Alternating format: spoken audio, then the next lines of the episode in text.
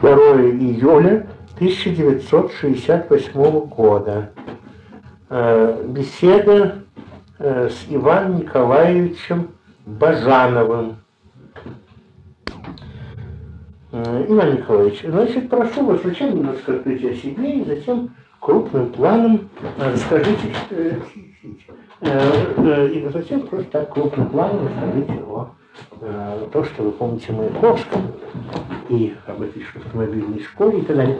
Вам, значит, так много лет уже. Ваша дата рождения? Нет, подождите, дата моя рождения точной воли это 1880 год, 2 февраля, вспоминаю я.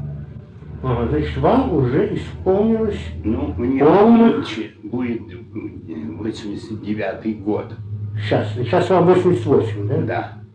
Так, в Москве родились? Я родился э, в городе э, Перми. Учился в гимназии Пермской. Потом отец переехал в Сибирь. Э, я уехал туда и кончил Омский кадетский корпус вместе с Куйбышевым, с Карбышевым, вот этими людьми, которых все знают теперь уже, так сказать.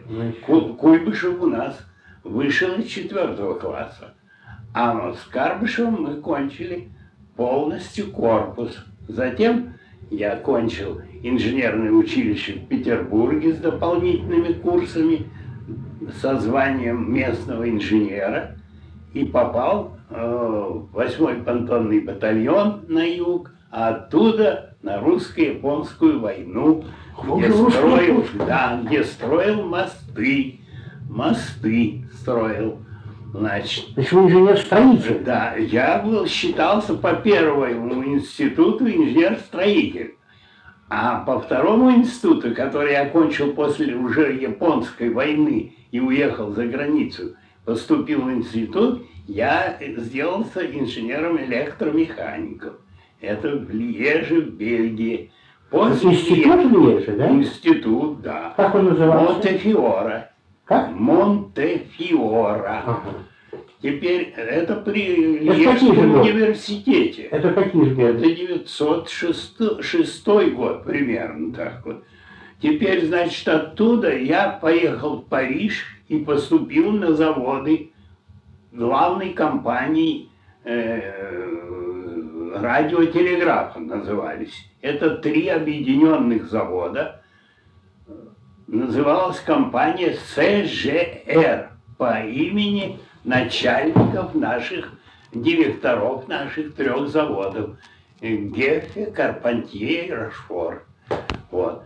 У них я работал в конструкторском бюро два с половиной года и попросился поехать, значит, поехать в Россию, повидать своих родных.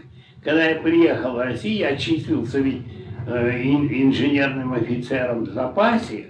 Оттуда, военнослужащим. Да, я еще числился инженерным офицером в запасе.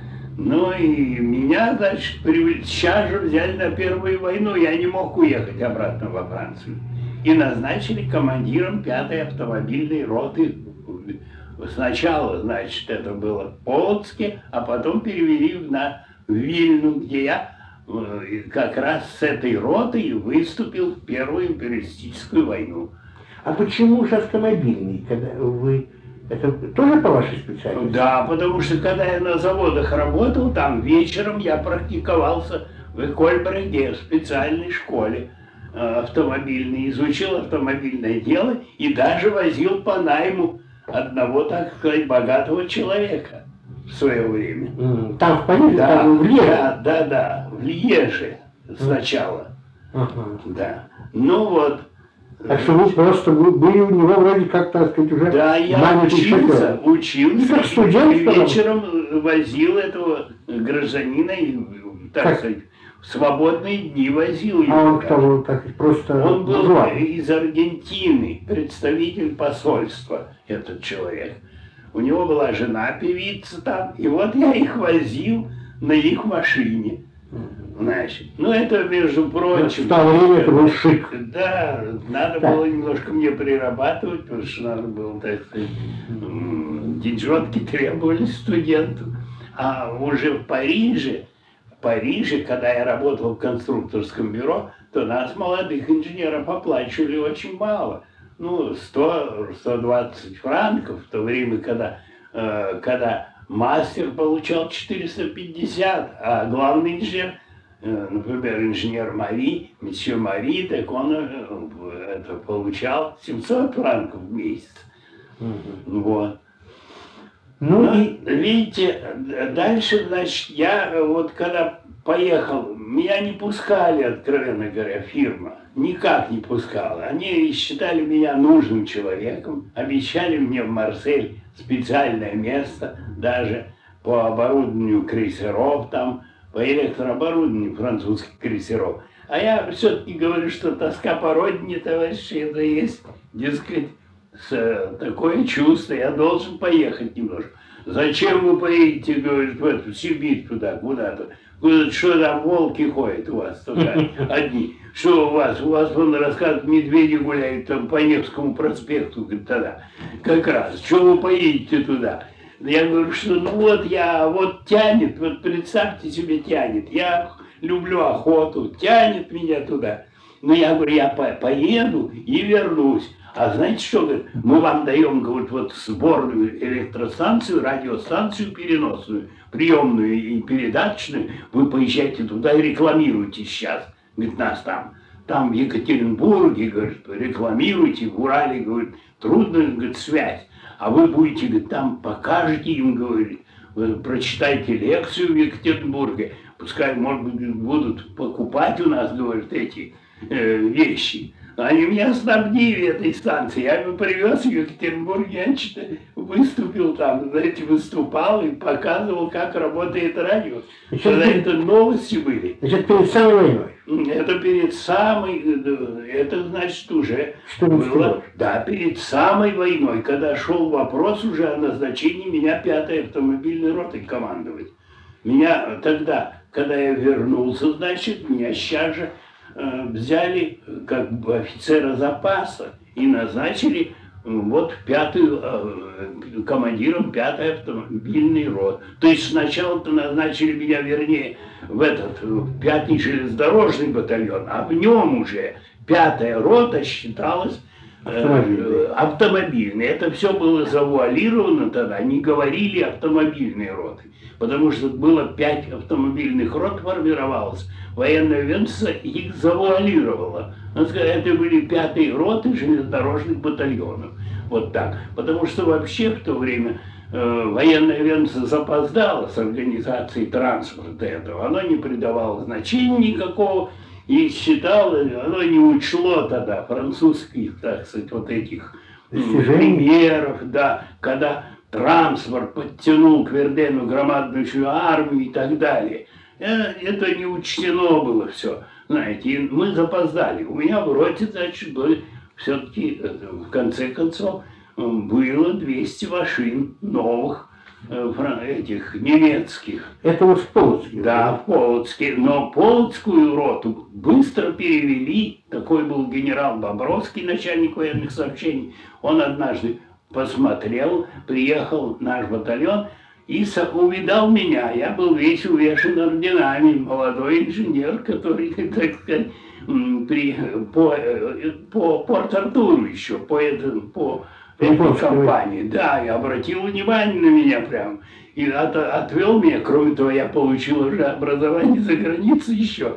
Он меня отвел и в сторонку и говорит, зачем, как вы думаете, здесь, говорит, есть вы? Я говорю, что вы, да разве можно здесь держать автомобильную роту, надо ее куда-то привезти, где шоссе есть. Уже подготовлять шоферов невозможно. Ну и вот, если быстро, он говорит, молчите, я переведу всю роту туда, в Вильну. И он в скором времени перевел в роту в Вильну, и я был командир самый младший у Рененкамфа тогдашнего, так сказать, большого генерала, самый младший. Это уже война началась? Да, перед, перед самой той войной. А Рененкамф уже еще военного округа Командующий войсками Виленского округа был. Ах, вот как. Это как же самый И младший я знаю. округ.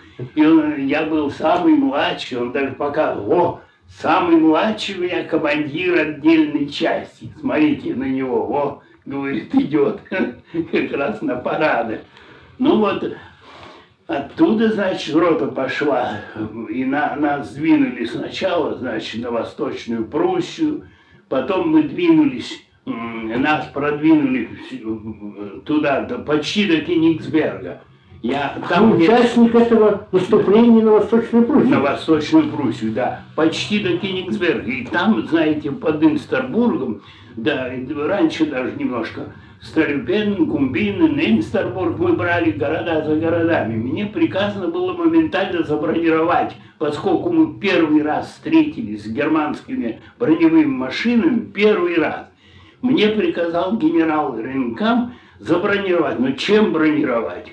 Тогда он говорит, снимите броню, говорит, вот с этих пушек, которые мы взяли у немцев, и можете этой броней бронировать, говорит, ваш, хоть один, говорит, создайте грузовик. Я сделал его и под Кенигсбергом, там ближе уже, туда даже ездил на этом забронированном грузовом автомобиле фирмы СПА итальянской с двумя пулеметами. И мне приказано было самому ездить, и меня передали в полк, и я там под Аленбургом, под Фридландом уничтожал германскую разведку на нем. А он был замаскирован, сделан из него как будто грузовой автомобиль с тентом, знаете.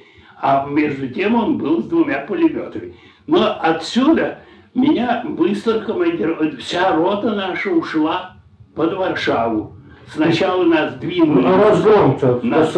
Разгром второй армии мы в один прекрасный день мы слышим грохот сзади нас, и нам приказано быстро отходить. Мы отошли на Двинск сюда, на, на Ковно, Двинск отошли. Э, и сейчас же нам приказано под Варшаву было перейти пятой автомобильной роты. Вот мы приехали в Варшаву, а там уже бежали наши войска через Варшаву, потому что немцы были буквально на предместьях Варшавы.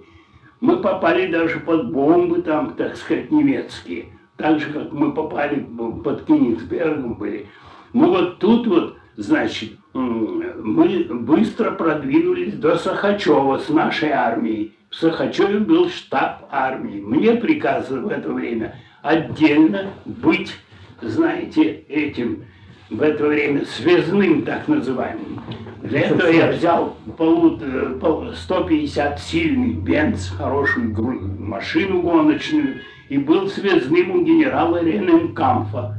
Вот здесь я как раз, знаете, мне посчастливилось, так сказать, отхватить, как говорится, у немцев за захваченную нашу громадную броневую машину. Манесван Мулах был с пушкой трехдюймовой. Только что были тогда сформированы отряд генерала Добжанского. И вот взвод такой Миклашевского у него, капитана, одну машину бросил почти у немцев, у окопов немцев. А я пробрался и, знаете, ее наладил, и немцев, так сказать, под Сдунской волей немножко почистил. Сбил там колокольни и прочее, и машину, расстрелявши все снаряды, возвратил так сказать, на место. Я мимо проезжал, мне было особое задание, я бросил это и вот эту штуку проделал. Меня генерал Ренкам обнимал и целовал, а моему помощнику, которого я научил тоже ездить, сейчас же навесил Георгиевский крест. А тебе, говорит, мы дадим через Думу Георгиевский крест, не беспокойся. И всем, всему штабу тогда говорю, вот посмотрите на этого молодца. Смотрите, на какого молодого, что он устроил сегодня нам. С Дунской воли взято, говорит. Вон что, смотрите. Только благодаря тому, что он захватил эту громаду машину, говорит, и расстрелял там все, говорит. И с этой Дунской воли мы попали уже под Варшаву. И с этой, нет, с Дунской воли это под Варшавой. А, простите. Сухачева она впереди была там. Mm. Она между Сахачевым, Ловичем. А, значит, Варшава тоже была виднее РНК? Варшава, да, его перекинули туда а, как раз. Да. Потому что ну, а армия погибла на Мазурских а, озерах. А, Он сам застрелился. И там едва вылезли из болот эти наши отдельные части. Причем некоторые части шли, отстреливались ужасно от немцев. У них остались э, только части от этих батарей. Они отстреливались и уходили. Все это уходило, потому что немцы, благодаря вот этой путанным этим мазурским озерам, погубили совершенно вторую армию Самсонова тогда. Вот. И сам он застрелился, генерал тогда. Ну вот тогда, значит, после этого, меня после этой истории, значит, заставили возить еще Николая II тут как раз на позициях э, к Вильне ближе. А, значит, а он зачем? Он здесь, он а черт его знает, не знаю, почему он э, это... Э, мне приказано было так, вдруг такое распоряжение, значит, немедленно Бажану явиться в город Вильну на вокзал. Я приявляюсь на вокзал, понимаете, не, значит, неизвестно зачем. Э, меня жандарм э, тут э, говорит, вы поручик Бажанов, кажется, я поручик, ли, был. Да, но вы, говорит, пожалуйте, вас ждет генерал. Какой генерал? А, генерал, генерал Спиридович ждет.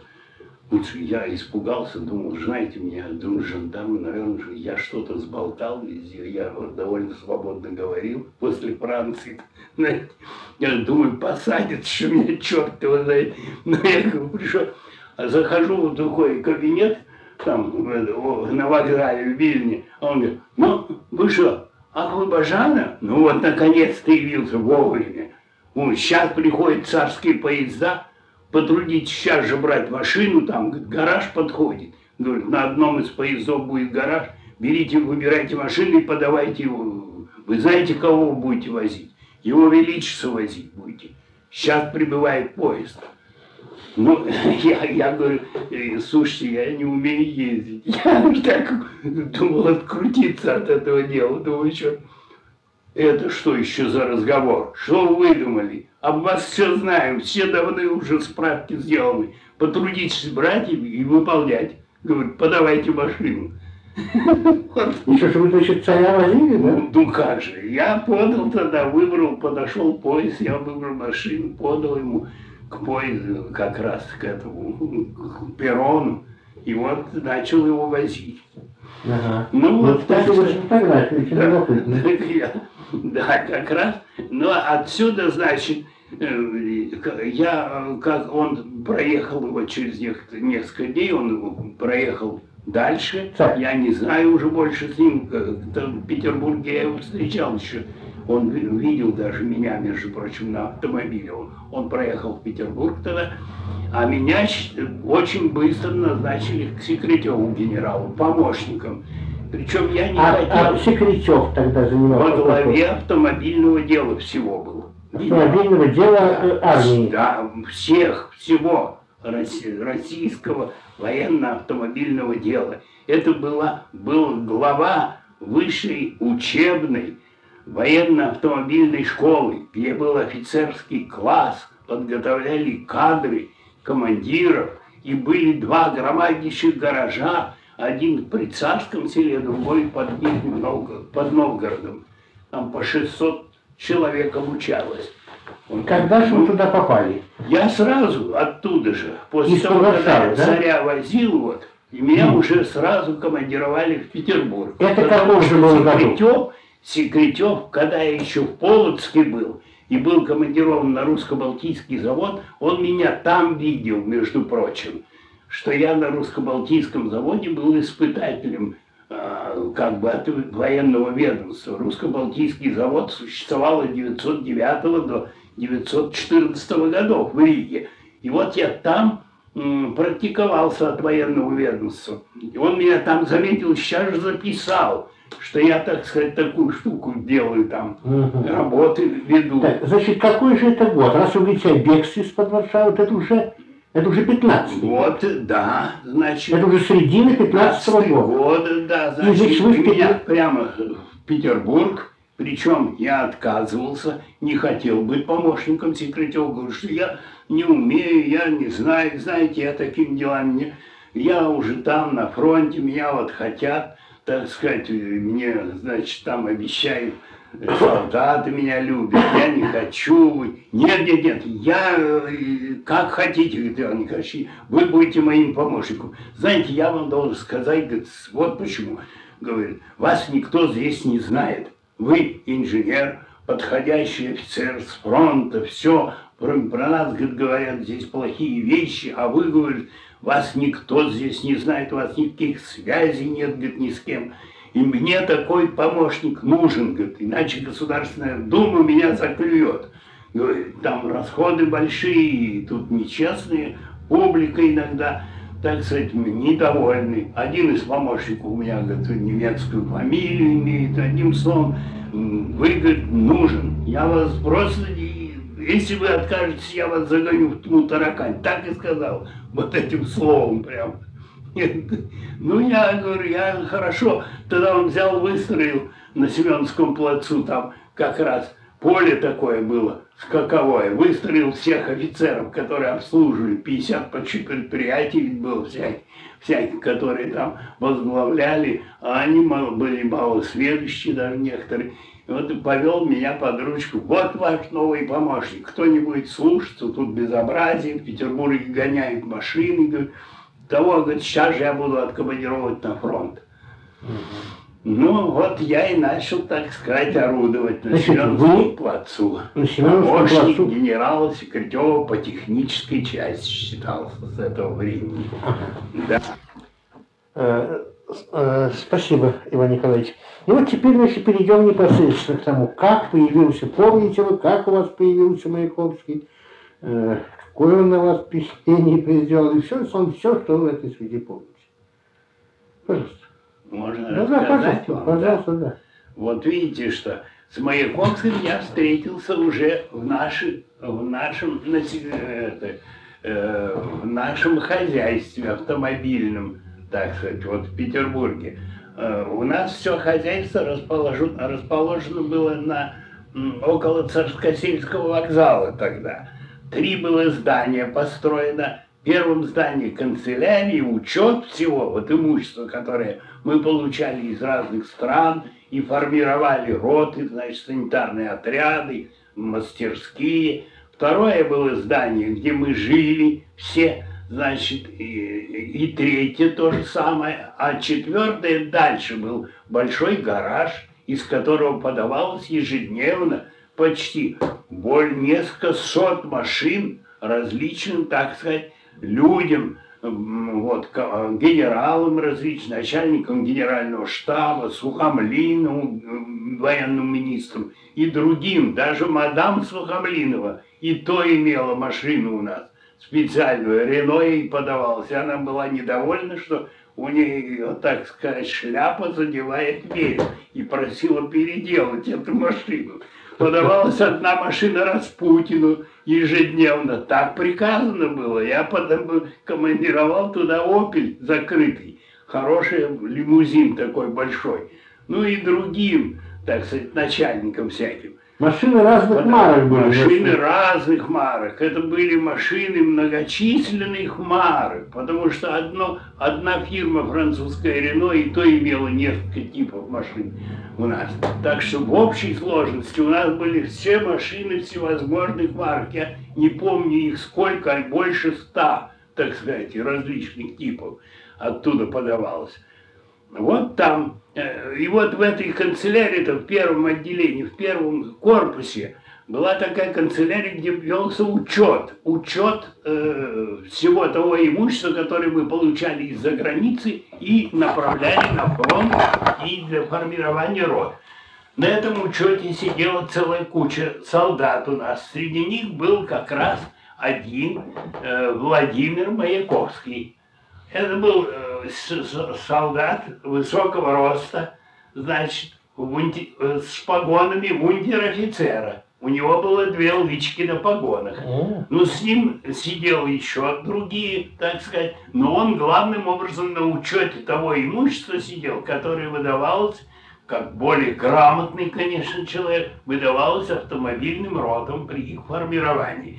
Вот однажды я захожу, значит, захожу в канцелярию, а мне некогда было, ведь у меня было столько народу всякого, ежедневно получали от меня миллион распоряжений. Сам я, вы знаете, был с утра до вечера занят совершенно. Я был холостой, занят был совершенно. Служил я, правда, в это время не только в автомобильной школе еще, а я еще был, мне при, разрешено было в Красном Кресте помогать. Потом, не, не, так сказать, негласно уже я еще в двух предприятиях. Это Бельгийское общество спальных вагонов, где я командовал их, так сказать, мастерской, заезжая туда всего на час, может быть, иногда только. И еще, так сказать, акционерное общество «Русский самоход», где я им помогал, консультировал, так сказать, как выписывать машины из-за границы.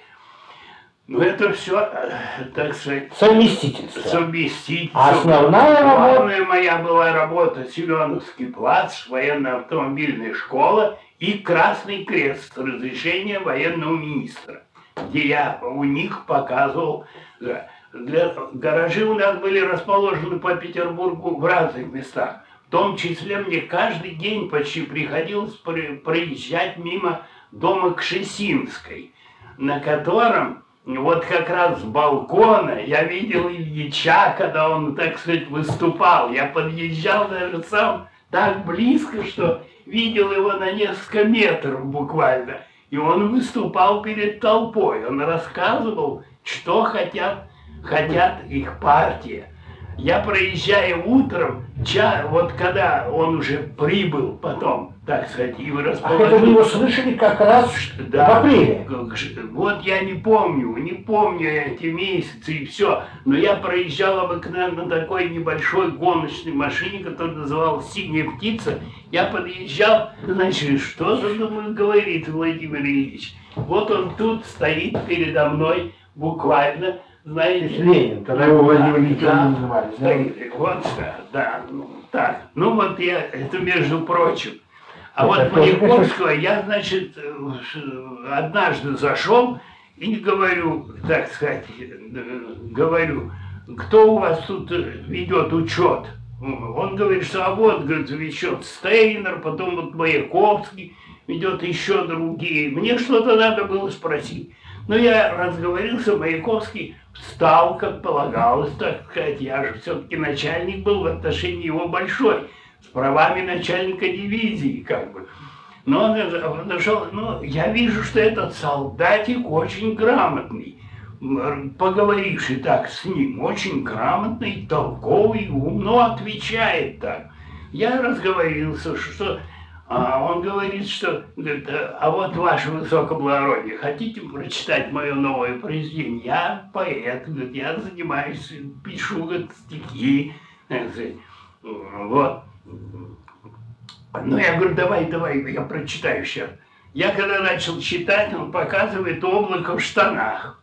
Я совершенно не понимал эту вещь. вещь и говорю, что, слушай, я как-то к твоей, к твоей поэзии не привык прямо. Я воспитывался на, на, на... Но вы не обложили тут же? Нет, я не обложил. Я очень отнесся к нему, да, так сказать, э, хорошо. Это, мне думается, великолепно. Что же, я все-таки когда-то слушал Игоря Северянина, Северянина там в Париже. Мне не нравится. А тут как будто такая литература такая более пролетарская у него, так сказать. Мне даже понравилось немного. Ну, у вас ведь пролетарская литература, никаких симпатий ну, Я ему говорю, что я не понимаю, что я тебя не понимаю, понимаешь.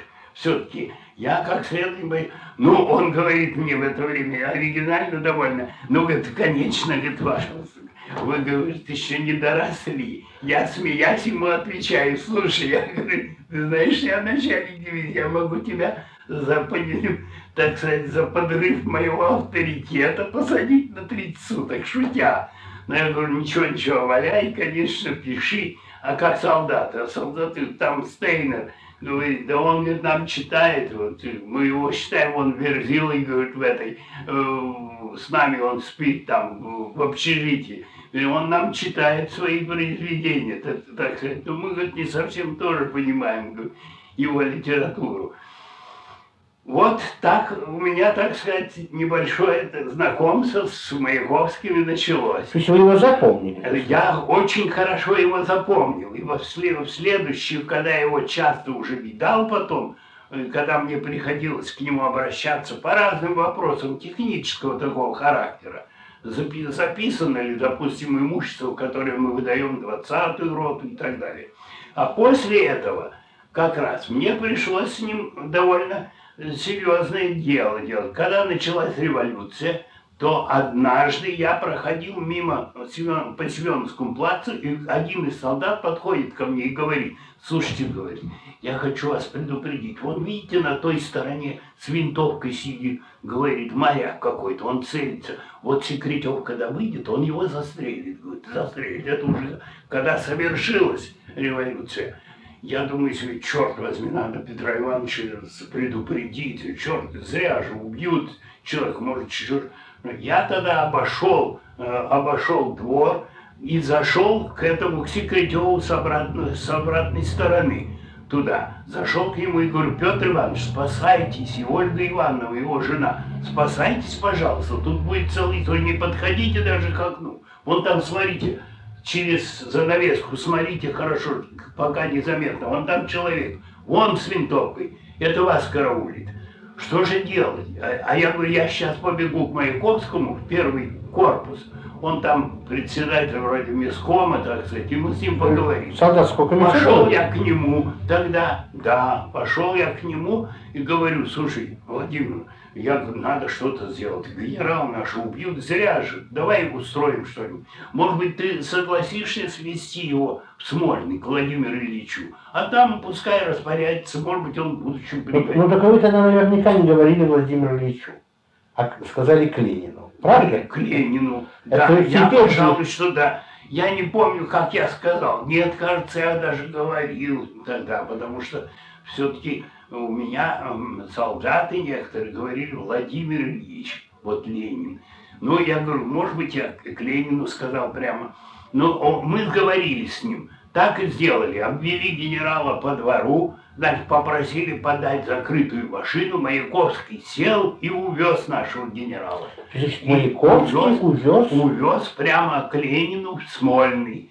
Дальше я не знаю, как генерал, кто его отвез на финляндскую границу, не знаю. Но знаю, что только наш генерал очутился где-то за границей.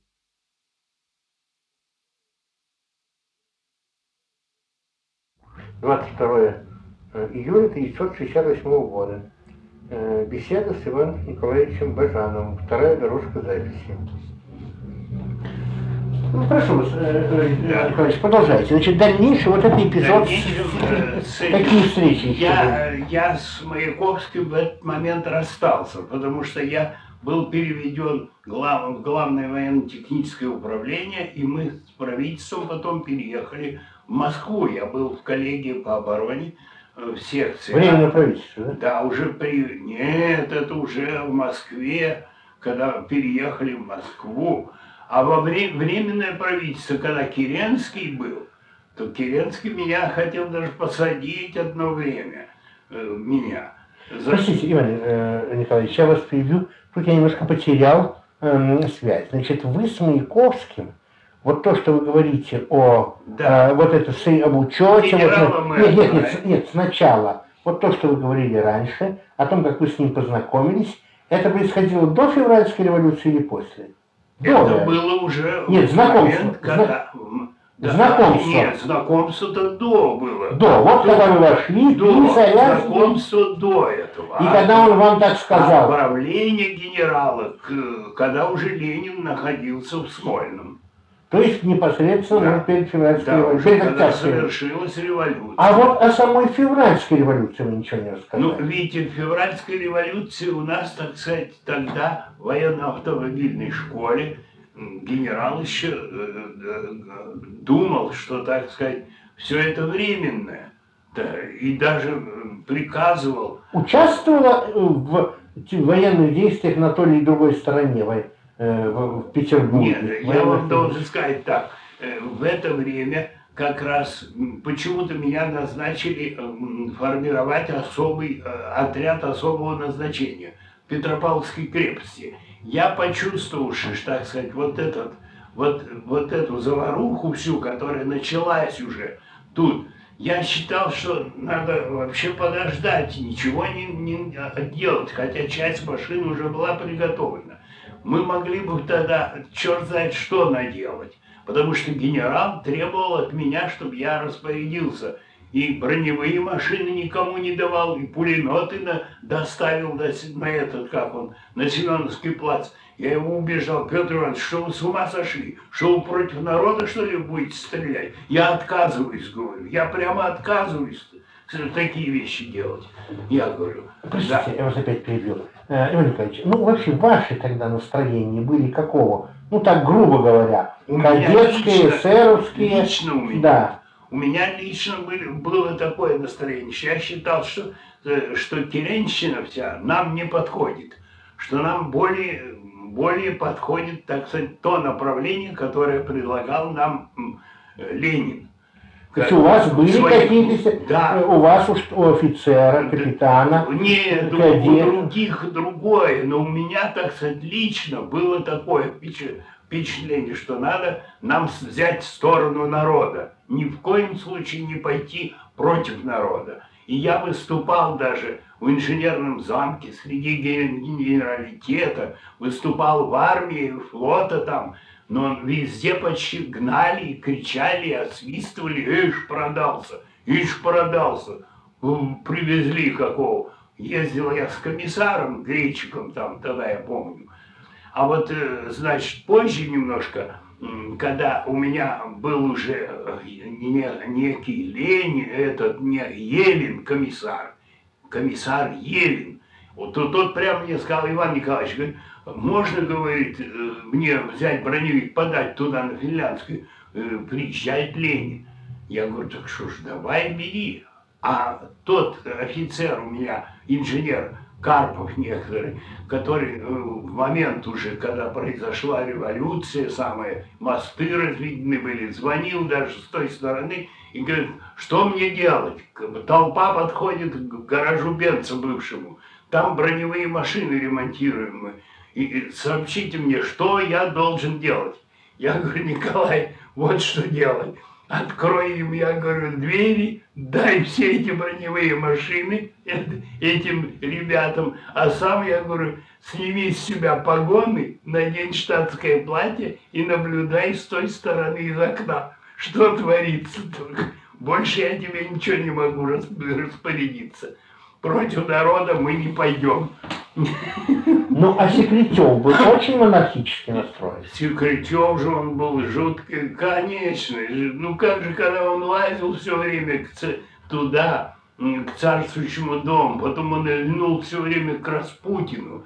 Я же вам не рассказал, как он, так сказать, меня однажды позвал, когда Распутин с Вырубовой приехал в военно-автомобильную школу, просить за, свою, за своего там одного Исаула.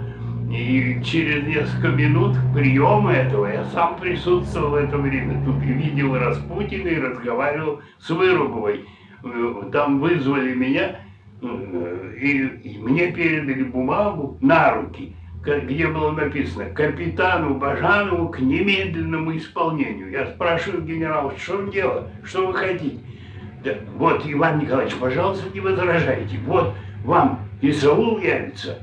Сегодня же его назначили к вам в техническую часть. Ну, слушайте, что же он знает только лошадей? Я говорю, чего ему делать у нас?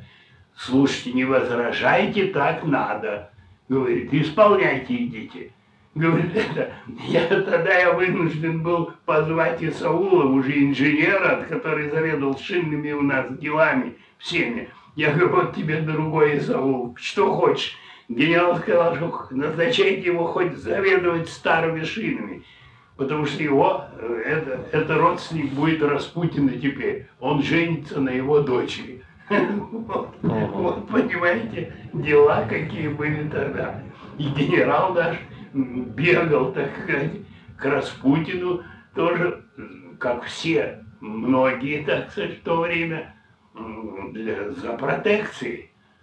Даже один из наших офицеров автомобильной школы был такой Халютин. И тот изловчился бывать у Распутина на Горохово в его приемной. Так сказать, черт его знает, что ему нужно было. Да. Так сказать. Вот. Но у вас связи никакой не было с тогдашними э, социал-демократическими группами. Нет. Ведь у вас все-таки настроение было такое... Мы же совершенно вне политики. Вне политики. Вы ничего не понимали. В армии вне политики. И мы ничего не знали, что делается э, кругом. Не знали ничего, мы оторваны были как. Но у вас не было таких, вы не из аристократической среды. Э. Я, так нет, самый какой же там аристократический. У меня отец же был был, так сказать, дворянство получил, когда он, когда сделался директором уже, так сказать, продвинулся, он же был управляющим государственного банка в конце, а начал он мальчишкой, мальчишкой. А, еще у вас такая, да. так, более не дворянская, а такая, да, скорее, буржуазная чиновничество. Да, да, такая, знаете, Э, он что, был, вы были управляющим отец? Да, отец у меня был так, из Перми, кончил э, церковно-приходскую школу, очень талантливый человек. Сам пролез, был мальчишкой в банке, потом его назначали, и вот он пролез, в конце концов, Петропавловске, он уже был контролером, а потом управляющим в Омске, наконец. А, а вот э, одна из, у нас большая семья была довольно, нас человек восемь было, так сказать, в семье. Ну, воспитывались мы, так сказать, просто очень. Одна из моих сестер вышла замуж действительно за барона Тауби, инженера путей сообщения, в а, Омске. А, помню. В Омске, да, в Омске, потому что красивая женщина была, и, так сказать, она потом пела, она выступала в Петербурге уже так сказать, в Народном доме даже. Это, это не часто у Вышнеградских, это министр финансовый был, министр финансов э, времен, так сказать, Керенского. У него была собственная яхта. Он в Шхеры ездил на собственной яхте вместе с яхтой Николая II. Он сестра бывала у них и пела. Из-за этого вот это мне, между прочим, потом припаяли, что у вас, говорит, как же, сестра баронесса? Да я говорю, какая баронесса? Это от слова баран. Я говорю, что вы? Я говорю, это как раз Ежов мне говорит. У вас, говорит, сестра баронесса, вот уж смотрите она. Ну да, я говорю, она правда. Ну какое имеет отношение? Она вышла замуж за него. Так ведь мы же даже, когда барон Татаубе, он наместник был в Сибири, в Омске был, так сказать, э, так мы же не бывали даже никто во дворце-то.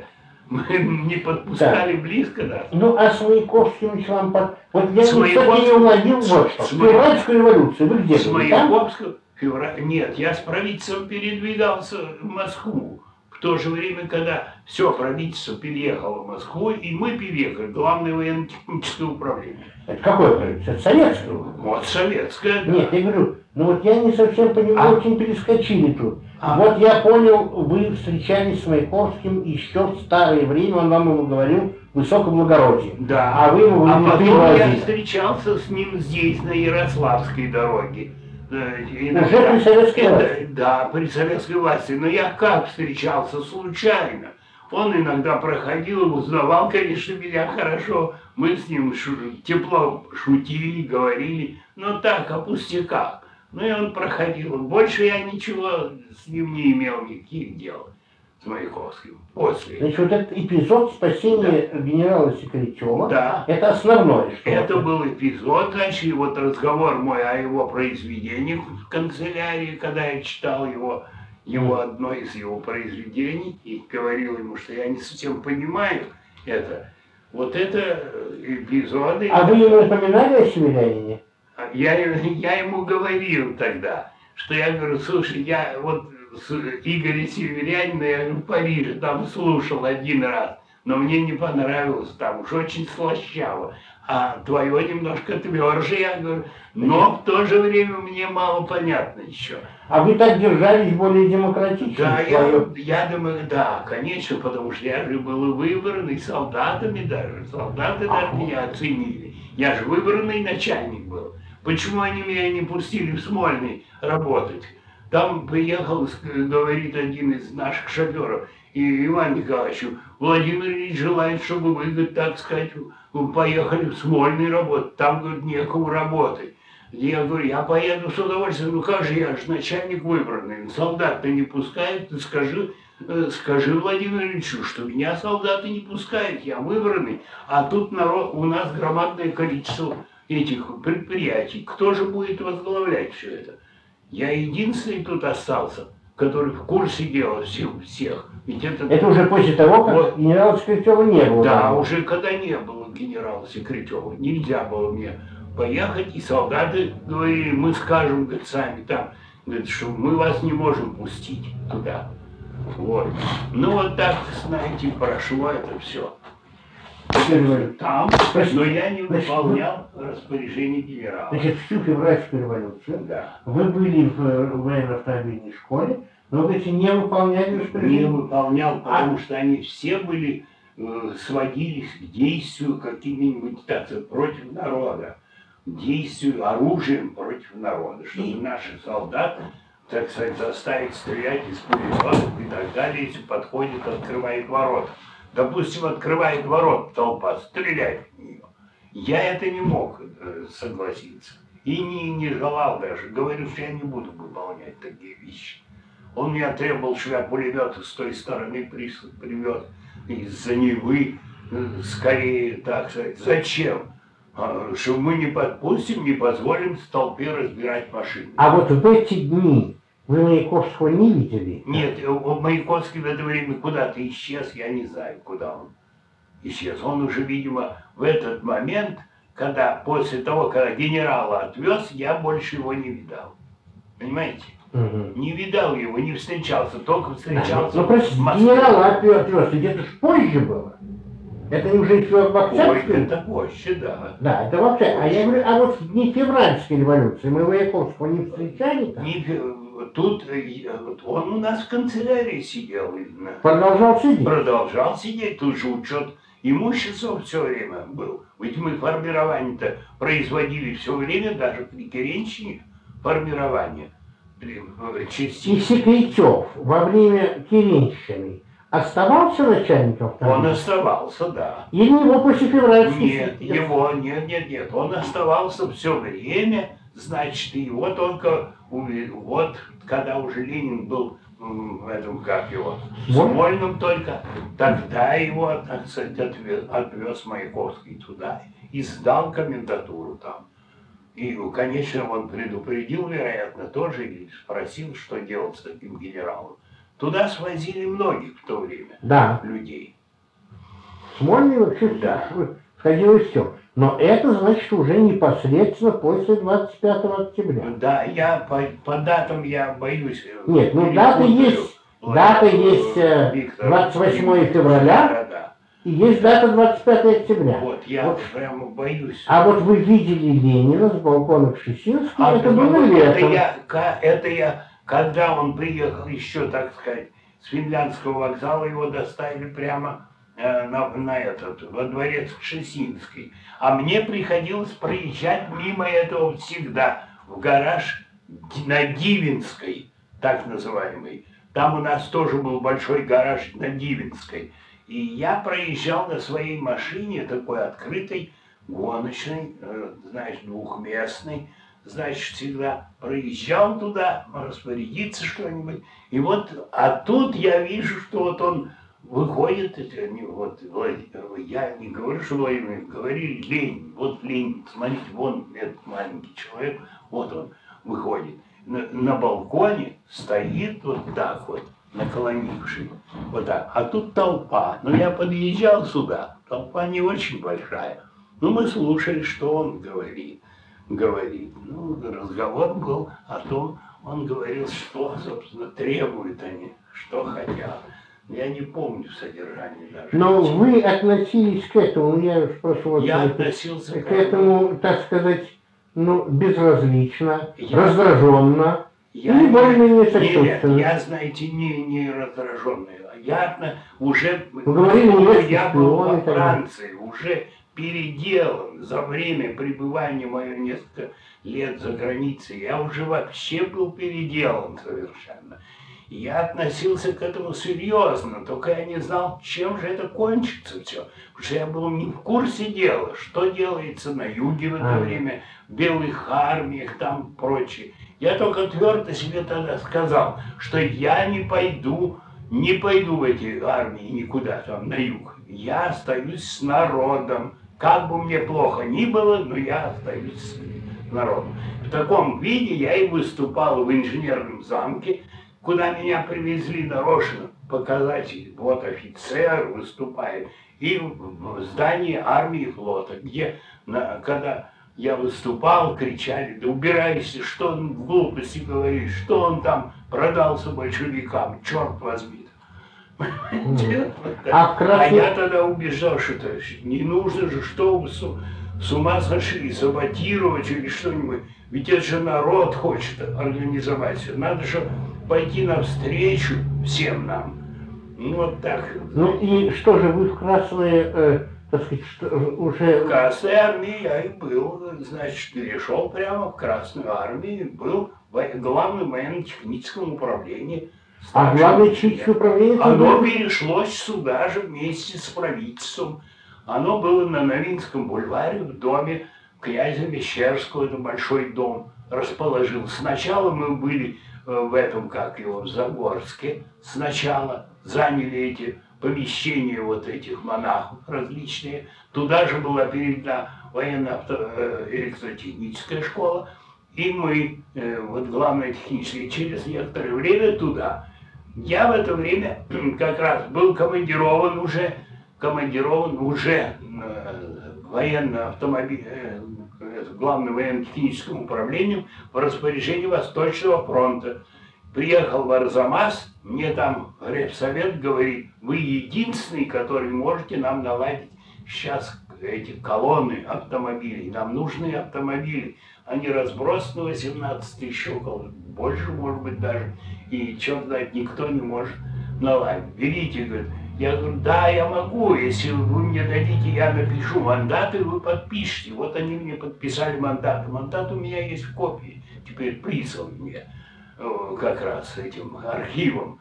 Этот мандат, главное, интересно, из, из этого мандата архив почему-то три основных пункта, почему-то, давая мне копии, я мати, нотариально засвидетельствовал, почему-то вычеркнул эти, не вычеркнул, а прямо пропустил их. Эти три были э, пункта такого рода, что Бажанов имеет право в целом или в ко частично передоверять свой мандат. Второе. Чрезвычайная комиссия не имеет права арестовывать инженера Бажанова. Третье. Инженер Бажанов имеет право брать из любых тюрем, кого ему нужно. И вот я-то тогда как раз из, из этой бутырской тюрьмы потребовал 60 человек, и мне их в Нижний Новгород – где я выбрал место формирования, прислали с одним милицейским прямо сейчас же. Нет, нет. Да. Ну и вам, э, значит, Маяковского уже когда... Маяковского я уже не видел в это время, потому что после этого я, вернувшись опять в Москву, я первые колонны выпустил, и вовремя, в срок, они пошли на усмирение в Казань, потом меня командировали с Кедровым комиссаром Кедровым восстанавливать Архангельск, где нужно было восстанавливать электрические станции и прочее. А после этого я, вернувшись, работал уже, перевели меня в связь к Долголевскому, тогда э, министру связи. Я у него был инженером для поручений, восстанавливал Ходынскую радиостанцию большую, так сказать. И, и после этого я был уже доцентом в этом в Ломоносовском электромеханическом институте. Был, значит, читал лекции в кафедре Чудакова там, вот, значит. Потом строили метро? Да, потом строил метро, потом меня назначили в авиацию, вот, знаешь, 84-й самолетный, я главным инженером был, потом меня перевели в дирижаблестрой к Нобеле, как раз начальника производства на Долгопрудную. Пошло это, так сказать, вся эта история. Это значит до репрессий. До репрессий. А потом я вот сразу после метро меня, меня значит, это, э, арестовали. Я был главным электромехаником Всесоюзной выставки тогда. Нас всех арестовали. Сказали, что вы не думаете, что вы арестованы, вы изолированы. Вот, а вы поедете на Средний Урал, постройте нам завод там алюминиевый. Говорит, вот вы опытный человек, говорит, вам там создадим условия, дадим там рай. И у вас действительно были сложные условия? А, Как сказать, ну, относительно с другими, конечно, да. Я, во-первых, был бесконвойный, ну, имел везде доступ, буквально. Ну, Просто да, как крупный специалист. Да, да, да, ездил, даже у меня был билет между Свердловском и самой э, по железной дороге. Я мог удрать, меня приглашала комиссия НКВД и говорю, вы что, не убежите, если да? Я говорю, я э, прямо вам говорю, я обязательно убегу. Я говорю, я охотник, если мне нужно будет. Но сейчас мне нет никакого расчета. Вы же начнете репрессии против моих родственников. Я не желаю совершенно. О, смотрите, какие вещи говорит. Ну а что же мне да- дальше делать? Я говорю, ведь я же здесь сижу-то, я говорю, ни за что, ни про что. Сижу, сижу. Зачем это меня здесь? Отпускайте меня тогда здесь. Ну хорошо, но вы нам, вот вы нам осветите, это лагерные участки, все мы потом будем хлопотать. Это мне как раз Потапов, отец вот этого Потапова, Анатолий, это, так сказать, он Какого? маленький еще вот этот, который по радио выступает, Анатолий Потапов. Он был еще только и маленьким, я его еще учил там, так сказать, этим электрооборудованию автомобилей. Вот. Э, Да. Так. Из лагеря вы когда освободились? Я из лагеря в 43 году освободился, а реабилитирован в 55 был. До этого времени я находился, значит, в Александрове э, Понятно. и в этом, во Владимире. Меня там, конечно, я нужный человек был там совершенно. Особенно по высоковольтным линиям специалистов тогда мало было как раз. Я вот там... И когда реабилитировали, то вы вышли на пенсию. Э, Я, когда реабилитирован, вышел, пенсия была маленькая, дошло до 20 рублей, я не помню. А потом я достал документы, начал.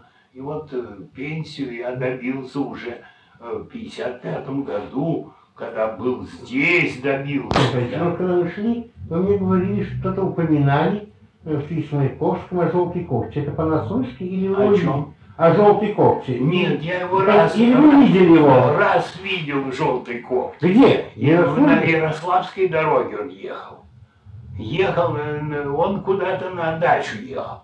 Ехал на Она была дачу вся и проходил как раз, а мы сидели с женой э, в вагончике Ярославской дороги как раз, электрички тут. И вот он, он, проходил тогда. Почему он был так одет, как-то непонятно. Тогда, говорит, а это Маяковский, говорит, он сейчас, говорит, футуристом делался. Я не знаю, я не интересовался совершенно. Простите, но ведь вот тут некоторые, так сказать, опять-таки, во времени неувязка Да, получается. В возможно. желтой кофте он ходил до того, как он у вас стал э, этим вот писарем. Да не- его- вы его Стой. могли вы его видеть? Когда я, понимаете, ну я помню, что желтая такая, значит, Или вы только, может быть, слышали про эту желтую кофту, она и была газетами трепалась. Мне интересно, что, как он мог через... стойте, стойте, дайте мне припомнить. Я не мог до этого, до, рево- до революции я ничего не, не имел понятия об нем. До революции не знал его совершенно. Ну как же, ведь вы же говорите, что... До революции нет, кроме учебной автомобильной роты. Ну да. Вы Я не его не знали? знал. Ну, подождите, но он, он же вам так говорил, стихи читаю. Стихи он там А вот читал. стихи с желтой кофтой никак не связывались для вас? Нет, э, для меня не связано это. Вы тогда не слышали о Ничего. том, что он ходит с желтой кофтой? Нет, э, нет, я слыхал, что он сделался футуристом. Мне позже рассказывали. Позже рассказывали. А тогда для вас это облако в штанах, для вас эти литературный шум о футуристах до вас не доходил. Ну Да, черт его знает, но до меня не доходил, я не интересовался. Я вам только случайную такую встречу рассказал. А я не интересовался Маяковским тогда совершенно. До, до это. Но его зам все-таки как... да и некогда мне было, смотрите, где же мне, понимаете, Ну это понятно. Э, интересоваться. Да, ну а вот когда вы, э, мне немножко, так сказать, тон разговора, как вы заинтересовал, как вы э, передали. Значит, выходит, вообще возможно был такой э, тон разговора все-таки с начальником. Значит, вы... Да, это вот прямо меня удивило. Я прямо удивило. Ну, чем встал? с меня возможно, возможно, почему было. Он же сидел в первом здании и вел на учете. А я был ведал технической частью, так что я непосредственно к нему не имел ежедневные дела. Но я был начальник, поскольку я помощник нача- генерала, я вообще был начальник всех их. Ну, так сказать, он позволил, я не знаю почему, потому что я ш- полушутливый такой тон с ним у меня был всегда, полушутливый. Так. М, То есть Он, он стоя- стоял, так сказать, вольно. он стоял вольно, и, ну, я не помню, что мы о чем говорили. Мы гов- говорили о чем-то, я вспоминал, и тут же он мне говорит, вот, а знаете что, ходить прочитать мое новое произведение. Вот он мне сует, я даже честное слово не помню сейчас, как я это все А, а впоследствии вы стихами его не интересовались? Впоследствии нет, я не, не интересовал. То есть я, Ну, слышали, что я слушал, да, слушал, и некоторые, некоторые мне интерес Ты что, кого слушали? Не его, а просто Нет, чтецов. его, да, не его слушал уже. Его, на его вечерах вы ни разу не Нет, я не бывал никогда. И вообще. Вообще я не бывал, я его и не знал даже потом. Только случайные встречи вот на Ярославской дороге, когда мы ездили на дачу там к знакомым, встречали его в вагоне. Проходил, но мы с ним здоровались, шутил. Но это уже было без... Это уже в советское время. По. Ярославской По дороге? Ну Ярославской. правильно, он жил в Пушкине. Да, вот. А вы где? А я жил в Москве, но ездили мы на дачу, на эту, как Малаховку, тут вот по этой, Не, Малаховка другая есть дорога. по этой дороге ездили. Ну, Там Клязьма там. Мытищи, Клязьма, вот сюда ездили с женой иногда к знакомым. И вот тут иногда. А он жил в Да, Пушкине. а он жил в Пушкине, и вот он проходил, потому что смотри, говорит, э, это, э, ты с кем ты это?» Я говорю, ты разве не знаешь, это Маяковский же. Маяковский, он же у меня был солдатом. И он, так люб- здоровался со мной, шутил, разговаривали с лапой такой толстый. Да, брал руку, трес, и говорит, ну как вы живете там? Я говорю, чего живем, ладно. А никогда он не вспоминал об этом эпизоде с генералом Нет, Секретарем? ничего мы не, больше И вы его никогда не спрашивали, Нет, я стало? больше никогда не спрашивал ни о чем. Так не приходилось, стали занят кое-что. Ну да и Да, тема была довольно... Тема меня, не, меня мало интересовала тогда как-то вся эта. Вы знаете, если бы я был все-таки поэт или черт, может быть, я бы, конечно, интересовался. Да. Ну, спасибо, Иван Николаевич. Да. Все-таки, так сказать, вы вписали этот эпизод и в вашу очень интересную жизнь. Вот. А другие вопросы, которые совсем за пределами э, этой э, Да. темы, так сказать, маяковской вообще литературы, ну, если, так сказать, может быть, вынесем за скобки. Ну, а на этом сейчас мы Вы посмотрите. Иван Николаевич, я вас хочу еще спросить вот. э, Значит, я узнал о вас, потому что вы пришли в музей Маяковского. Да, А почему вы туда пришли? Так куда мне деться-то? Я дал- давал прочесть это моим Ну, а вы- родичам, разным тут, моим. Они говорят, обязательно идите. Что вы говорите? А почему вам пришло в голову написать воспоминания? Написать воспоминания, потому что я э, в последнее время только начали разговоры о 70 70-летии Маяковского. Ах, вот только в связи, Только, только, только поэтому. только в связи с этим. Вот вы эти журналы В связи, «Огонек». да, вот я начал слышать, услыхал это все, занялся, думаю, да постойте же, Маяковский-то у меня же был там солдат, ну как же я э, не на- напишу я сейчас. Я дал прочесть тут моим родичам, те говорят, обязательно, слушай, говорит, обязательно поезжай, му- Есть, говорит, такой музей. Я в справочном бюро спросил, где. Мне указали. Ну, а оттуда вас направили ко мне. Все ясно. Ну, спасибо, на этом мы закончим.